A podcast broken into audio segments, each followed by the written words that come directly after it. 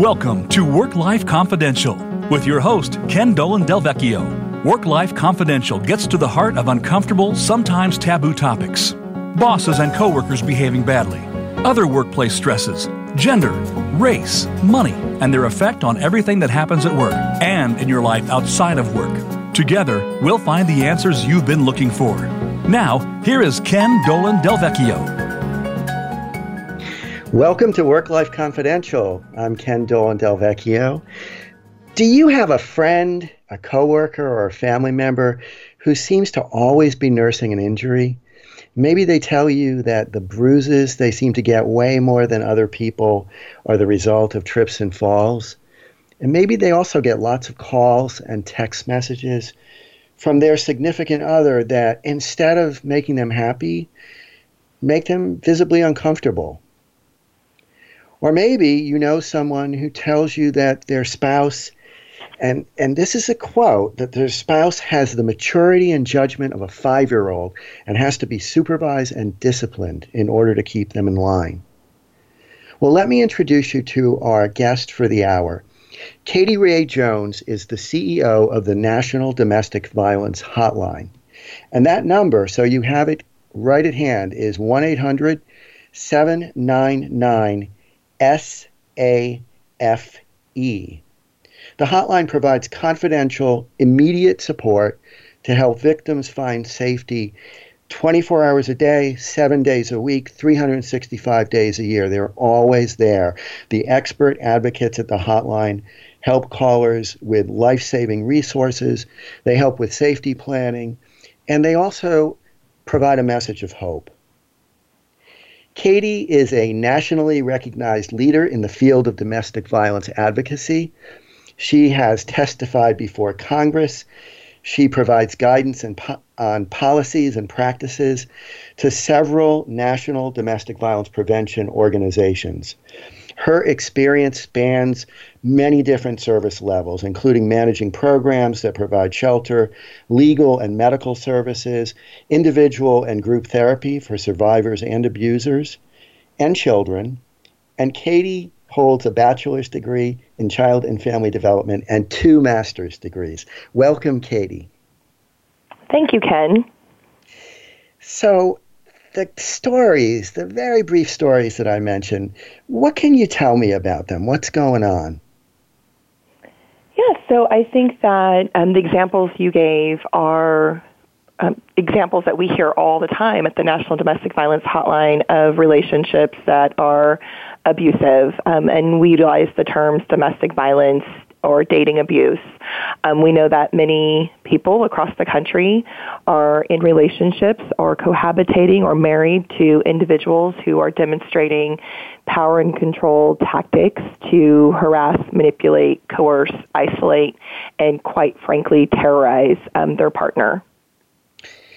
And I wonder if you can go through a, a definition, if you will, of intimate partner violence, domestic violence, and I'm putting them all together in dating violence, mm-hmm. and and talk about the various ways that it shows up in relationships. Absolutely. Um, so, domestic violence is a pattern of behaviors that's used by one partner to maintain power and control over another partner who are in an intimate relationship.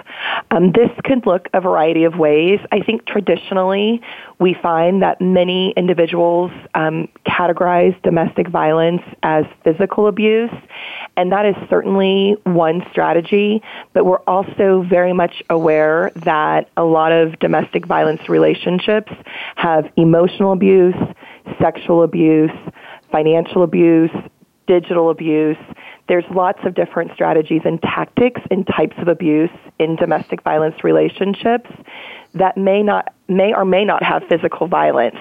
So we really want to um, encourage individuals to uh, take a look at our website um, at thehotline.org and look at the power and control wheel because many of the strategies and tactics that abusive partners use are um, highlighted there. And when we think about physical abuse, certainly we think about some of the examples you gave at the beginning around bruises, um, hitting, slapping, physical assaults, spitting on someone um, as well. And then we know that there are the emotional tactics, which is when someone is uh, putting someone down, making them feel bad about themselves, uh, making them think that they're crazy. That is oftentimes something we're, we're hearing on the lines at the hotline that the partner is going to really extensive lengths to make them feel like there's something wrong with them, um, playing a lot of mind games or making the individual feel guilty for all the things that are happening in the relationship. Um, when we think about uh, financial abuse, and this is an area that we are, are really diving deeper into as an organization as we've started to hear more and more about financial um, abusive strategies that partners are using around finances, that many times the victim survivor is not identifying as a form of abuse. And this can look many ways, but some strategies we're hearing, some um, really scary things that we're hearing, is around partners who are um, stealing the identity of the victim survivor or um, racking up a lot of debt in their partner's name. So they're ruining their credit, um, stealing their credit cards, um, not informing them of the finances or controlling the finances. And in really extreme situations, we have even heard where the victim survivor has to provide receipts for when they go grocery shopping and, and how much money they're spending and really account for every penny that is um, being utilized in, in, the home. So financial abuse is something we're really trying to increase awareness uh, around. Um, sexual abuse is also a piece of this relationship, and oftentimes people think um, survivors survivors will reach out to us and say, well, we're married, so of course I have to have intercourse with him when he's asking for it, even when I don't want to, or it's his right to force himself on me. So we want to be able to educate that uh, regardless of your, if you're married, dating, cohabitating, um, your body is your body and your wants and wishes are your wishes and it's never anyone's right to force themselves um, on you. Um, and that it's in a healthy relationship, you could absolutely say, you know, you do not want to have um, intimate relations at any given point in time or intimacy at any level. Well, I'm glad that you're going through all these dimensions because I think it's so important for people to recognize that that the physical dimension sometimes is it's it's just that lingering threat. Maybe there's been one physical attack, or maybe there's been things like a partner putting his or her fist through the wall near the survivor. And there's this idea that don't get me started, don't get me near that. One of the things mm-hmm. I've heard over and over again from survivors is the emotional abuse, and you lay out a whole bunch of different ways that that can take place, and also many of the other dimensions. It's far worse. I've heard a number of people say, I'd rather take a beating than take mm-hmm. what what has been taken from me through all of this terrorism that's been directed toward me over the years.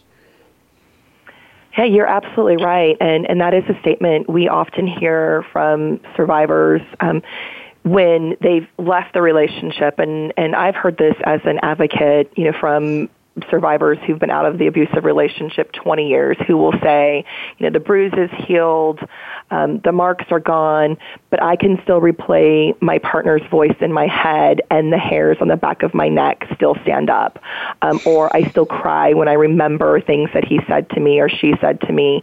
Um, the healing process is, is a journey for life as, as people work through um, healing the trauma that they incurred in the relationship.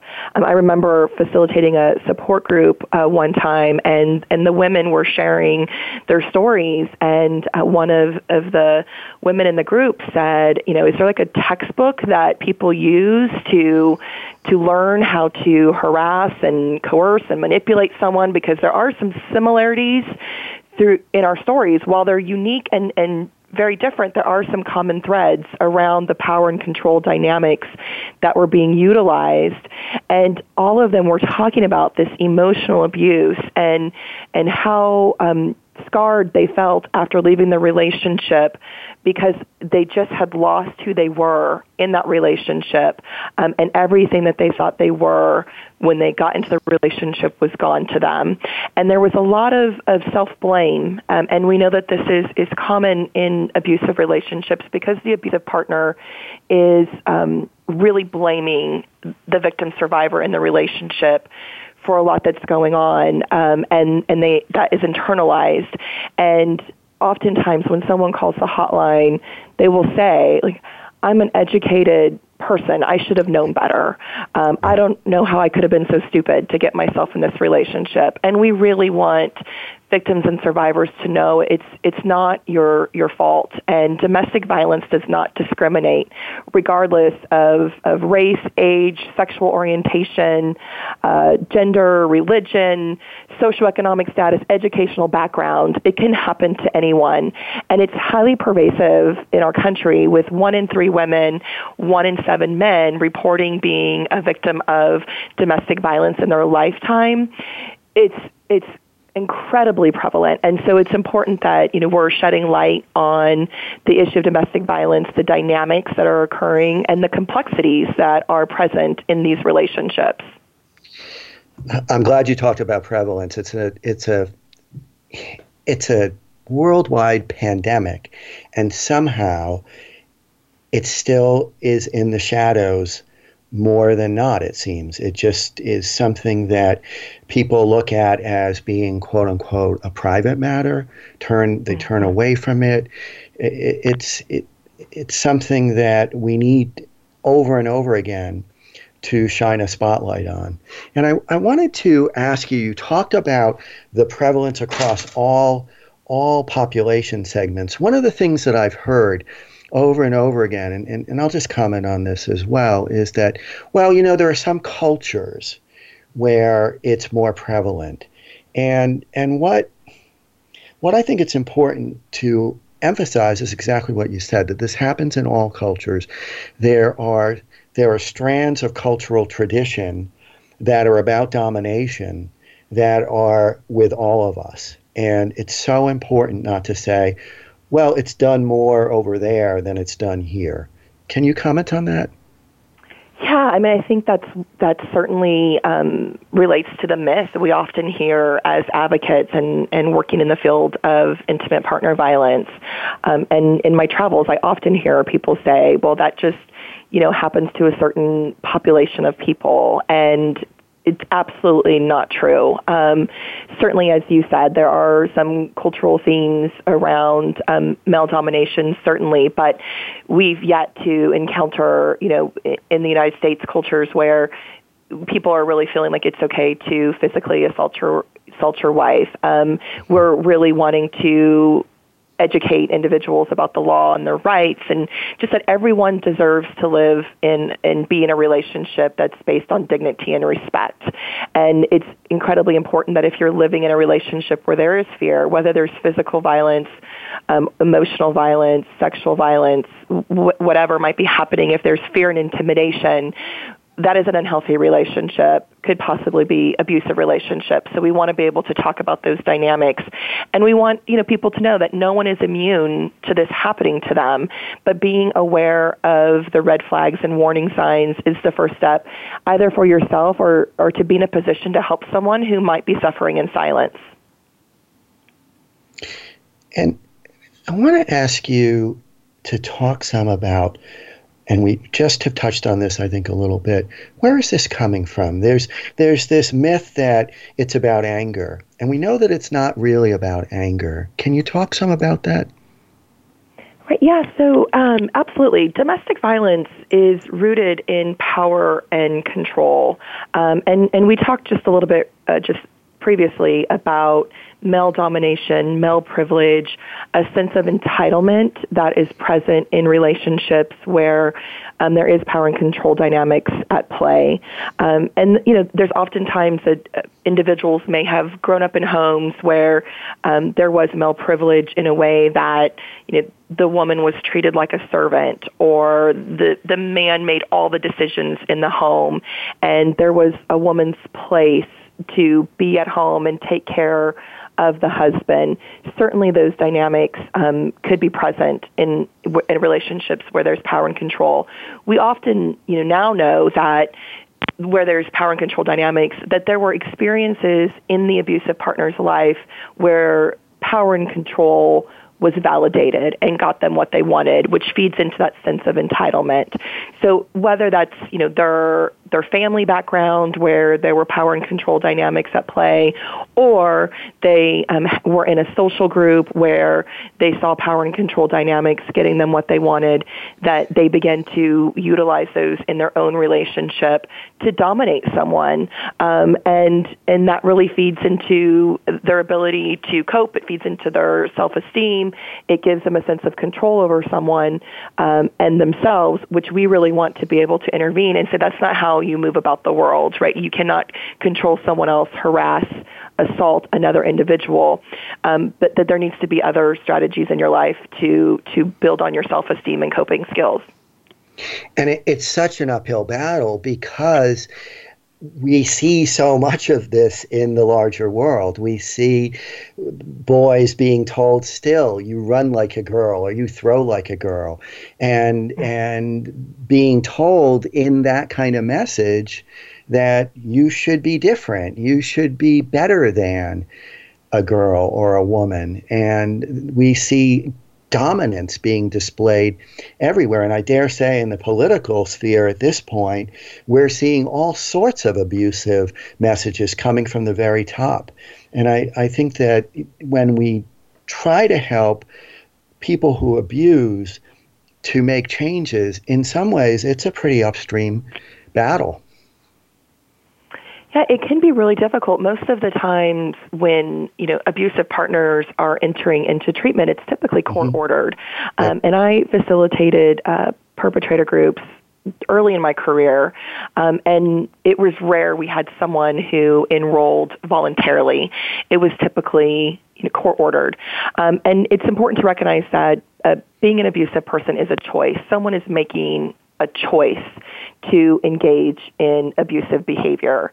And while I believe people can change, this particular behavior is incredibly difficult to to unpack. And we found like even individuals who go through um, tra- um, uh, sorry, people who go through um, some type of program to address the abusive behavior, we often hear from victims and survivors that the physical abuse stopped, but there's still some other power and control dynamics at play in the relationship. Whether that's the emotional abuse, financial abuse, the digital abuse that I spoke about, um, there are still things happening in the relationship that are concerning and, and don't necessarily feel healthy. So it's really important that, you know, oftentimes abusive partners will say, I'm going to change um, and I'm going to, you know, go to, to therapy or I'm going to get treatment. And as you said, Ken, this is not an anger problem. This is a, an issue with power and control that they really have to be committed to this work. And it is incredibly difficult and challenging, but it, but it is possible, but it is incredibly difficult, as you said. And, and I've heard that as well. I've heard survivors say that sometimes the, the program that their partners went through helped them to be a better terrorist. Mm. And we're going to take a break here, and we'll be back in just a couple of minutes. Stay with us.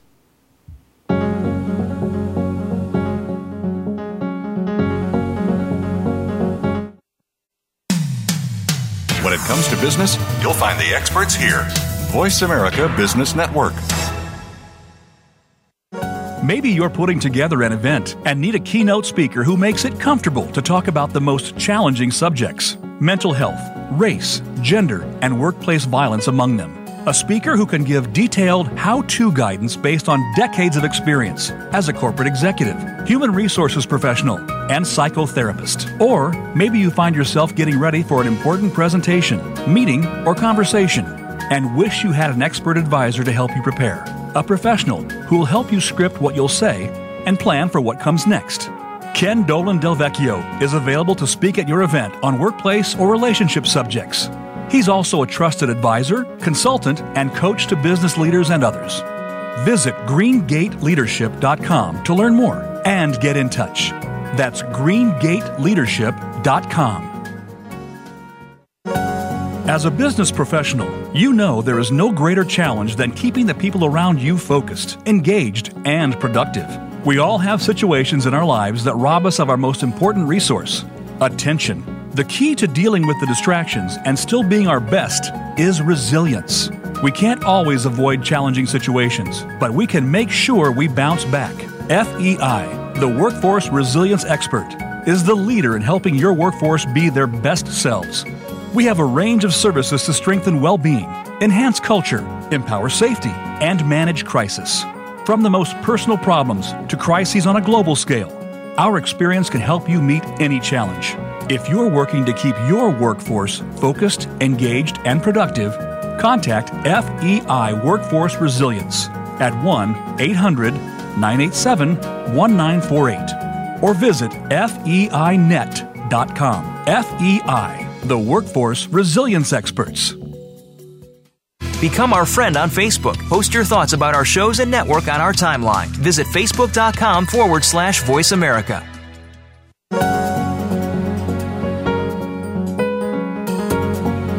You are listening to Work Life Confidential.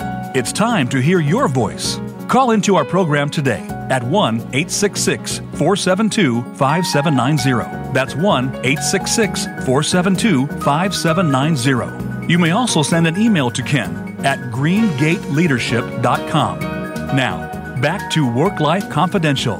Here again is Ken Dolan Del Vecchio. Welcome back. We're speaking with Katie Ray Jones, who is the CEO of the National Domestic Violence Hotline. We're going to turn our sights to the workplace. And I was just chatting with Katie and saying the story that I told in brief at the beginning of this show was real and that and it and it's it's happened many many times I'm sure but there was a situation that I was informed of where an individual would routinely talk about his wife as though she had the sensibilities of a four year old. And he would call and scream and yell at her. And then one day he said, I'm going to go home and kill her. And that was when coworkers who had been hearing this for a very long time reported it up the chain of their leadership and to human resources. So, Katie, can you talk some about the prevalence that this happens with at work and the toll that it takes? Yeah, absolutely. Um, I think the, the statistics are, are quite staggering um, in terms of how domestic violence intersects with the workplace. Um, there was some research done that showed that nearly 33% of women killed in U.S. workplaces were killed by a current or former partner. Um, that's quite staggering and, and concerning um, as, as we think about this issue. Um, 8 million days of paid work each year is lost due to domestic violence issues. That's the equivalent of 32,000 full-time jobs we know that when um, a victim is is being injured, as you mentioned at the beginning of the show, and they have bruises, they may, may not they may call in sick to work or may not show up to work because they're afraid of what their coworkers might say. Um, we know that oftentimes abusive partners may show up at the workplace and create conflict for the survivor in their workspace. We know that oftentimes colleagues and coworkers are very much aware that they've seen changes in their coworkers' behavior, their appearance, something may seem off, but they don't know how to broach the subject in the workplace, don't know how to respond until, like you mentioned, Ken, someone's at the point where they're threatening to kill someone, um, or the person, the, the victim survivor, may reach out out for help. And then oftentimes workplaces are not equipped to respond in an appropriate way. Um, we know that 96% of victims who are em- employed do experience problems at work related to their domestic violence, and that often um, appears the way that I mentioned. And I was listening to a call recently on the hotline um, where the the victim was talking about um, securing a job. She was, was trying to prepare to get out of the relationship, and she needed to get employment, and she got a job. Um, at an airport, and her abusive partner called her boss and seemingly was making it sound like he was thanking thanking the boss for giving her this job, but then gave a very backhanded comment and and said that you know if it wasn't for her having this job, she would still be prostituting. She had not done prostitution in her life, but she ended up losing her job because her employer thought that she didn't fit the criteria they needed for this employment. And so she was heartbroken. Um, and so, you know, we want to do a lot of education with employers about how they can respond appropriately to domestic violence in the workplace, how they can support victims, and how they can also hold perpetrators or or potentially what might be identified as power and control dynamics in the workplace accountable.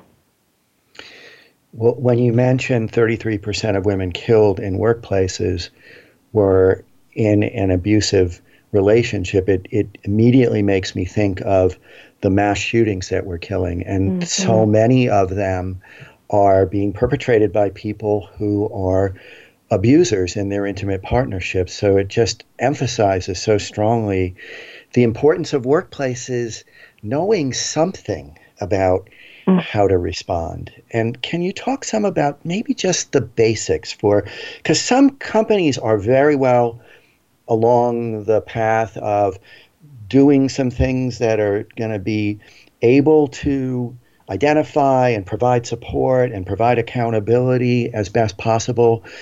But many others are are nowhere on that path yet. Absolutely. I mean, I think it is really um, a basic step is to get educated as an employer on the dynamics of domestic violence and um, individuals can do that by visiting our website, um, thehotline.org, but also you know, simply putting the hotline's phone number in the restrooms, in the break room.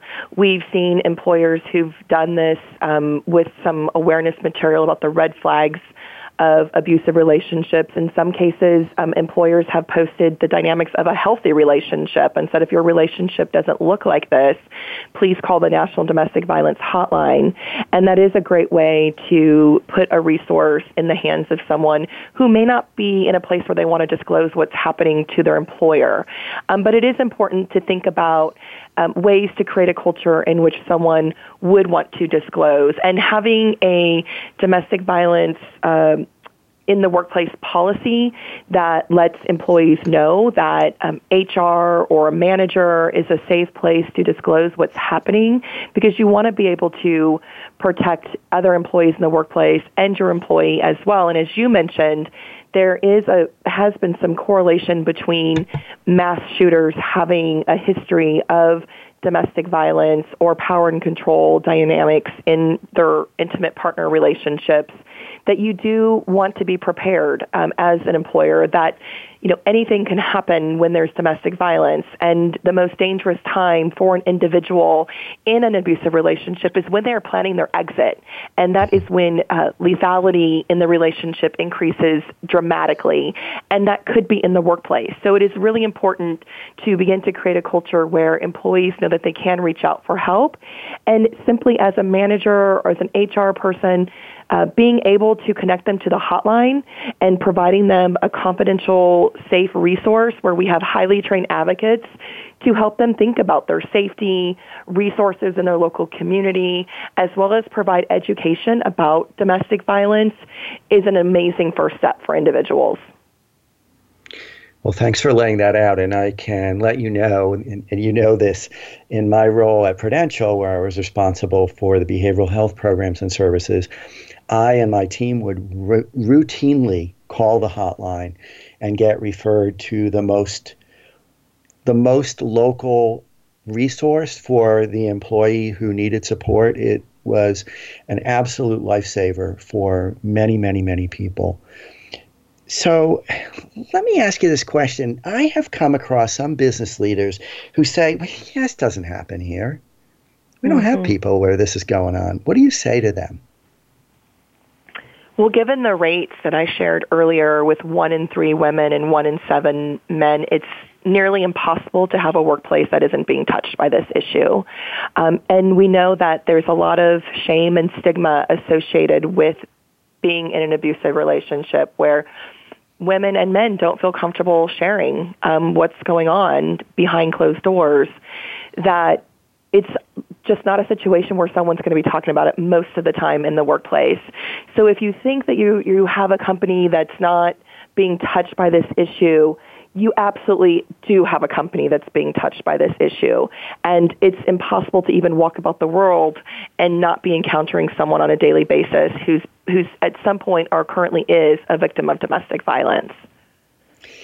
And, it, and how can it be that, let's say, an employee is, it becomes known to their company that they have a restraining order that has been filed against them, or they have to appear in court, or even that the survivor is calling the employer. Just asking for for some kind of support in in perhaps helping to contain the abuser. Sometimes the, we've had situations where both the abuser and the survivor work in the same company, and mm-hmm. the, the company then can take some actions to contain the perpetrator while, for example, the survivor makes plans to leave and, and leave the area. But but my question, I'm digressing a little bit. My question is, what if what if the guy or the woman who is the abuser, identified as the abuser, is one of the nicest people that this workplace has ever employed, and it just doesn't make sense to them. How does it make sense?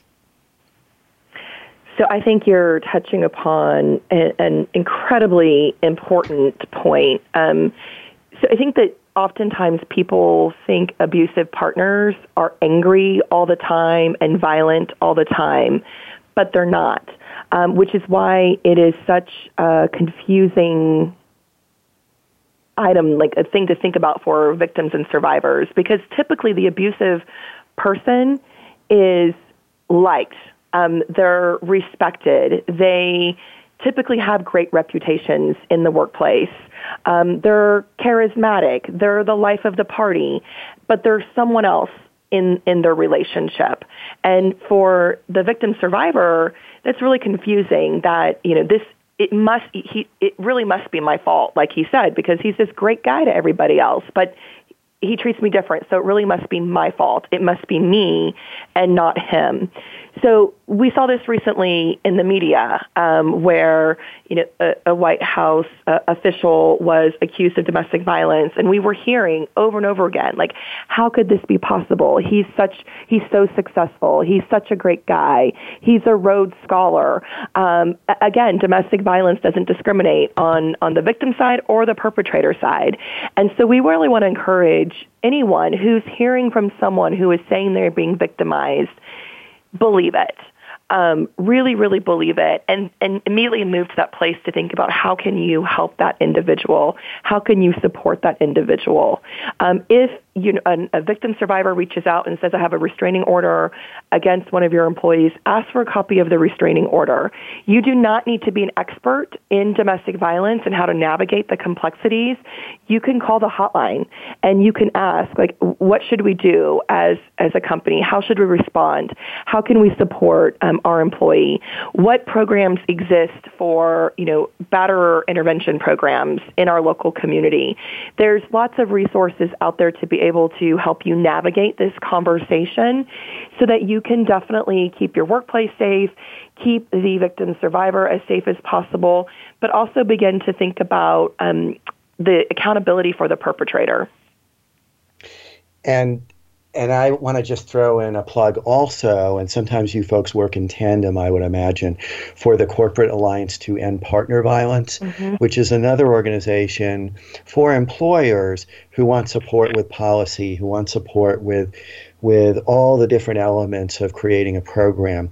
And and I have to tell you, Katie, I early on in my career too worked in a, an institute that provided provided group therapy for men who batter. And when I took on the prospect of going there and I started the meeting, I thought, what are these guys going to be like? and they mm-hmm. are like everybody else. Some of them mm-hmm. are the nicest people you would ever want to meet. They come from all different kinds of backgrounds. They they do not look or behave any differently in the public world and in the world of work than any of the rest of us. And it's just so important. One of the things that I think is helpful, and you tell me what, we, what you think about this, I always tell people to think about bullying. And if you've ever been bullied, or you've witnessed bullying, you have probably seen that the person who bullies only does that when they know that they have control over a significant amount of control over those who are present. Uh-huh. So they don't they don't bully other people when their boss is there. They don't if it's in the schoolyard, the, a bully isn't going to bully somebody else when their big brother is there, who's who's not going to stand for it. They do it in the privacy of their own closed system of power. And so in the workplace, you will see you will see leaders at various levels who are terribly bully or bullying the people who report to them and they're the bullies colleagues and the leaders above them would never have a clue they would not mm-hmm. have a clue that person is exquisitely sensitive, exquisitely sensitive to the dynamics of power in the situations in which they find themselves placed. And, and I think that's very much parallel to what you see in a domestic violence situation.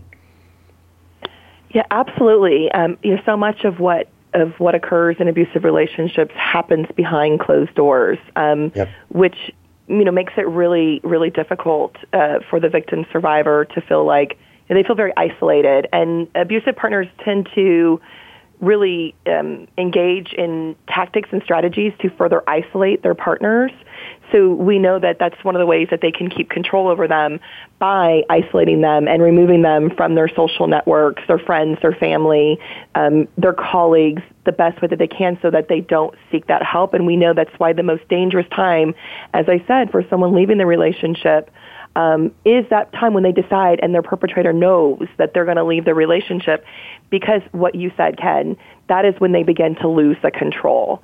And it is a tipping point in terms of of their um, the violence that they're going to utilize to keep control over that person. So, the point that I take away from this always is, and you said it before, Katie, believe the person who reports that this is happening to them. Believe them. Don't think about your own impressions of the person who is being identified as the abuser because your impression may very well not be at all similar to the way they behave behind closed doors. We're going to hmm. stop here for just a couple moments and we'll be back.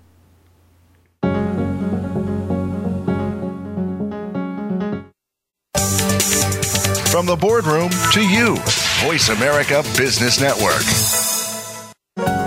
As a business professional, you know there is no greater challenge than keeping the people around you focused, engaged, and productive. We all have situations in our lives that rob us of our most important resource attention. The key to dealing with the distractions and still being our best is resilience. We can't always avoid challenging situations, but we can make sure we bounce back. FEI, the Workforce Resilience Expert, is the leader in helping your workforce be their best selves. We have a range of services to strengthen well being, enhance culture, empower safety, and manage crisis. From the most personal problems to crises on a global scale, our experience can help you meet any challenge. If you're working to keep your workforce focused, engaged, and productive, contact FEI Workforce Resilience at 1 800 987 1948 or visit feinet.com. FEI the Workforce Resilience Experts. Maybe you're putting together an event and need a keynote speaker who makes it comfortable to talk about the most challenging subjects mental health, race, gender, and workplace violence among them. A speaker who can give detailed how to guidance based on decades of experience as a corporate executive, human resources professional, and psychotherapist. Or maybe you find yourself getting ready for an important presentation, meeting, or conversation and wish you had an expert advisor to help you prepare. A professional who will help you script what you'll say and plan for what comes next. Ken Dolan Del Vecchio is available to speak at your event on workplace or relationship subjects. He's also a trusted advisor, consultant, and coach to business leaders and others. Visit greengateleadership.com to learn more and get in touch. That's greengateleadership.com. Think you've seen everything there is to see in online television? Let us surprise you. Visit VoiceAmerica.tv today for sports, health, business, and more on demand 24 7.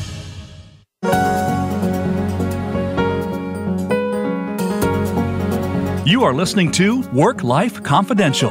It's time to hear your voice. Call into our program today at 1 866 472 5790. That's 1 866 472 5790. You may also send an email to Ken at greengateleadership.com. Now, back to Work Life Confidential. Here again is Ken Dolan Del Vecchio. We're back with Katie Ray Jones, the CEO of the National Domestic Violence Hotline. And Katie, a question for you. Why would anybody, anybody, touch somebody who they say they love in a way that is is hurtful, is anything but loving? Why do perpetrators do this? Yeah, I mean, I think that's that's always the question. Is particularly if, if when you're the the victim in the relationship, because that person is is telling you that they love you, and yet they are abusive to you, and it's hard to wrap your head around. Um, what we we know, right? When people fall in in love in relationships, in in relationships that eventually become abusive, the beginning of their relationship looks like healthy relationships in the beginning. Um, they fall in love, and I always tell people, you know, the the birds are chirping, the sky is brighter, the flowers are brighter, just everything's wonderful, and um, the physical abuse or the really extreme abuse does not happen right away. Um, typically we hear stories of you know there's isolation there begins to be intimidation. But even isolation is demonstrated in a way of which the perpetrator is saying i just i love you so much i want to spend time with you. Do you have to go out with your friends tonight? I just want to be alone with you. Uh, or there's jealousy in a way that feels like this is a demonstration of someone loving me. And survivors will often tell you i still saw glimpses of the person i fell in love with that they weren't this abusive partner all the time. And when I would see the side of my partner I fell in love with, or they told me they would change, or they told me it was going to be different, I believed them. And we would have these periods of time where things would be better. And then the abuse would come in again. So I think it's always important to remember, you know, when someone is, is reaching out are telling you that we want to be non-judgmental because we know that those pieces of the relationship that made them fall in love um, are still present, and and the perpetrator does tap into that side of the relationship on a regular regular basis. And I know so many survivors who still to this day say, uh, you know, how did I love someone who hurt me in this way? And even after they've left the relationship, they still talk about seeing glimpses of that person they fell in love with. And when things were good, they were really, really good. But when they were bad, they were bad. And I, I've heard the stories too of the abuse creeping up slowly and in terms that are seductive that friend of yours, she's just she's just no she's just no match for you. You really shouldn't be spending time with her. You should be spending time with me. You don't mm-hmm. you don't look you don't look good with that kind of haircut. You look even better with your hairstyle the way I like it. And mm-hmm. escalating slowly. Why are we hanging out with your brother? Your brother's stupid. We we've got lots better things to do until the the pattern has escalated to a point where there's there's little support. And it, it's so insidious in so many cases. And i really think that that question of why would anybody do this is much more the right question than the one we hear way too much why does she stay? I, I think you mm-hmm. talked about before so many of the reasons why people who are being abused stay in the situations they are, whether they're economic in in nature or whether they're based on threats of harm to to to the survivor or to loved ones. There are reasons, and it's it's a very complicated it's a very complicated question, and the answers have to come from the person who is who's living through it and surviving through it and mm-hmm. doing the best they can to survive. How do you help a friend, a coworker, a loved one who comes to you and, and begins to tell you about this happening to them? Know, it's a it's a critical moment when someone reaches out out for help um, to be in a position to respond in a supportive way. It, it's it's really quite simple. Just be supportive, right? Acknowledge that they are in a difficult situation, that you care about them and you want the best for them. Being supportive and and most importantly, listen. Just providing a space to just listen and and creating space for the um, the victim survivor to be able to to talk to you about what's going on. Um, as I said earlier, being non-judgmental, and and I think this is often a challenge uh, for the person who's in the helper position, um, because as caring people, we want to get them out of that relationship, get them to safety. But in most instances, the, the victim doesn't want to leave right away. Um, we're finding more and more that victims want to plan plan their exit and be thoughtful about their exit. And as I've, I've said several times, we have to be thoughtful about that exit because it, it is a dangerous time uh, when you're leaving the relationship. So really being in a place to not criticize their decisions, knowing that, um, as you said, Ken, there are so many reasons why victims stay in abusive relationships. We want to respect those decisions and not give up on them. And, and that's often our second highest contact type here at the hotline is from friends and family.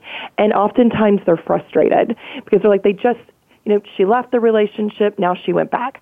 She left the relationship and she went back. I just want to throw my hands up. I'm done with it. I'm going to do tough love. That is exactly what the perpetrator wants because that isolation that plays in, in abusive relationship is so prevalent. And so we really want to be able to support the person no matter what their decisions. And we want the, the helper to take care of themselves too and recognize like this could be exhausting for you. So you have to take really good care of yourself. Reach out to resources. Call an advocate at the hotline. Um, begin to think through strategies with an advocate at the hotline, how you can continue to support that person you can help them develop a safety plan, thinking of um, strategies and ways that they're going to uh, stay safe in, in the relationship, how they're going to prepare to leave, or if they've already left the relationship, things they need to be thinking about and that's all available on our website. Um, you can even like click on a link and, and see a template on things that you should be thinking about. Um, but it's also important to remember that you, as that helper, cannot rescue someone. Um, that you really want the the victim to be making the decisions in uh, their relationship. They are already in a relationship where someone has has taken their power from them, um, who has removed their ability to make decisions. So being able to be in a place where you can help give options to the victim and supporting them in choosing what decisions and choices make the most sense for them is a really great empowering place um, for you and the victim to be. Well, it's so important what you're saying, and it also sparks in me the recollection of the ways that the helping professionals have historically looked at survivors and blamed them and actually mm-hmm. given them given them the responsibility for the abuse.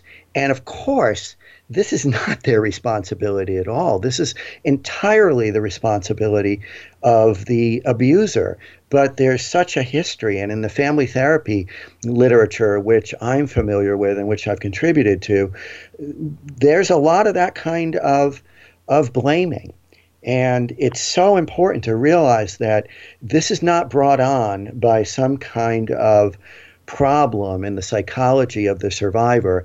It's brought on by the fact that so many people, most of them men, not entirely, are prone to this kind of escalating control within relationships. What what I think it's important to note is that if any one of us, if any normal human being, reasonably normal human being, is is is and I'm thinking about myself when I say is is is confined in a hostage situation, an escalating hostage situation, for perhaps months or years, what we tend to develop, any normal human being will tend to develop post trauma symptoms. Mm-hmm because we're in an extraordinarily endangered situation. We're in a situation that, in too many cases, indeed turns out to be life threatening.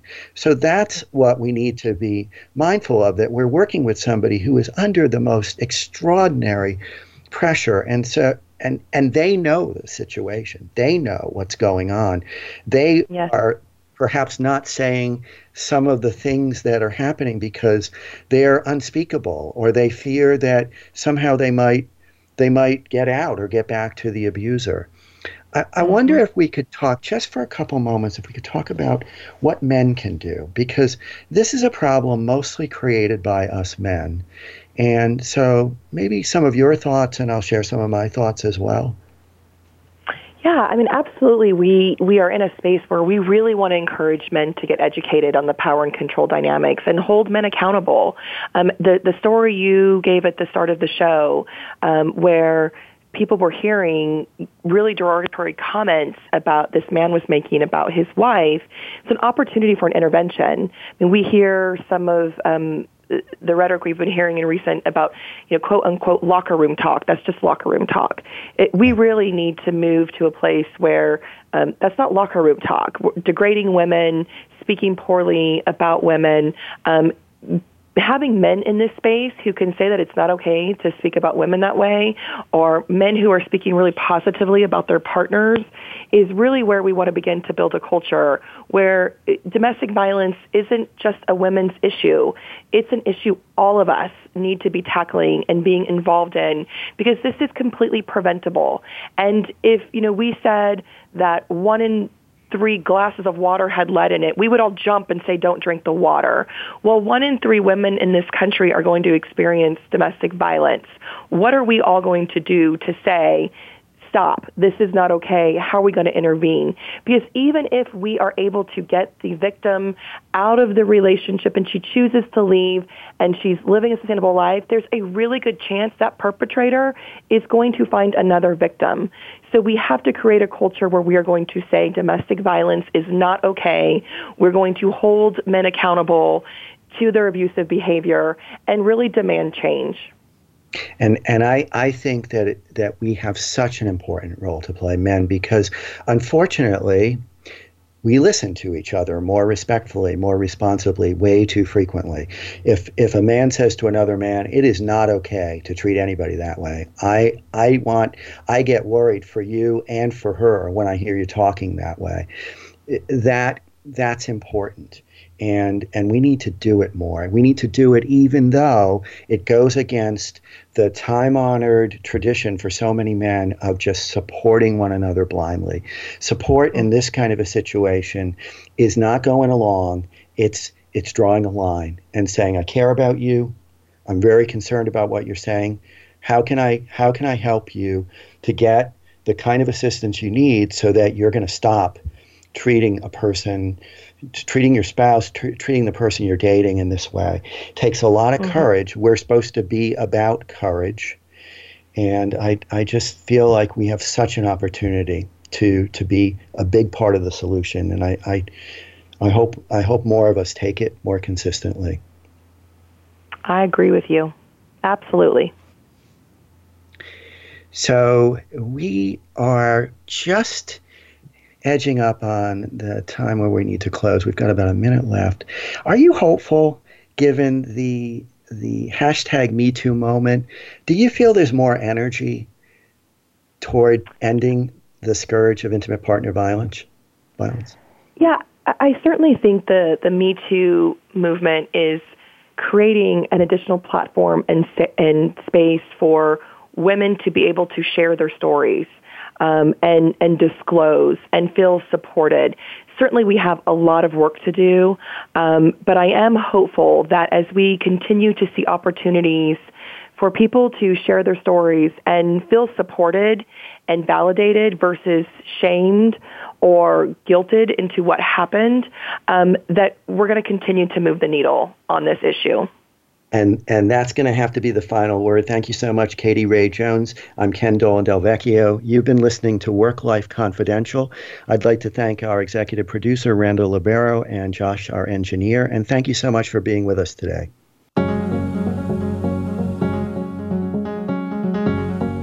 Thank you for listening to Work Life Confidential with Ken Dolan Del Vecchio. We hope you've taken a bit of wisdom from today's program that will help you at work and home. Be sure to join us again next Monday at 1 p.m. Pacific Time and 4 p.m. Eastern Time on the Voice America Business Channel. And have an outstanding week.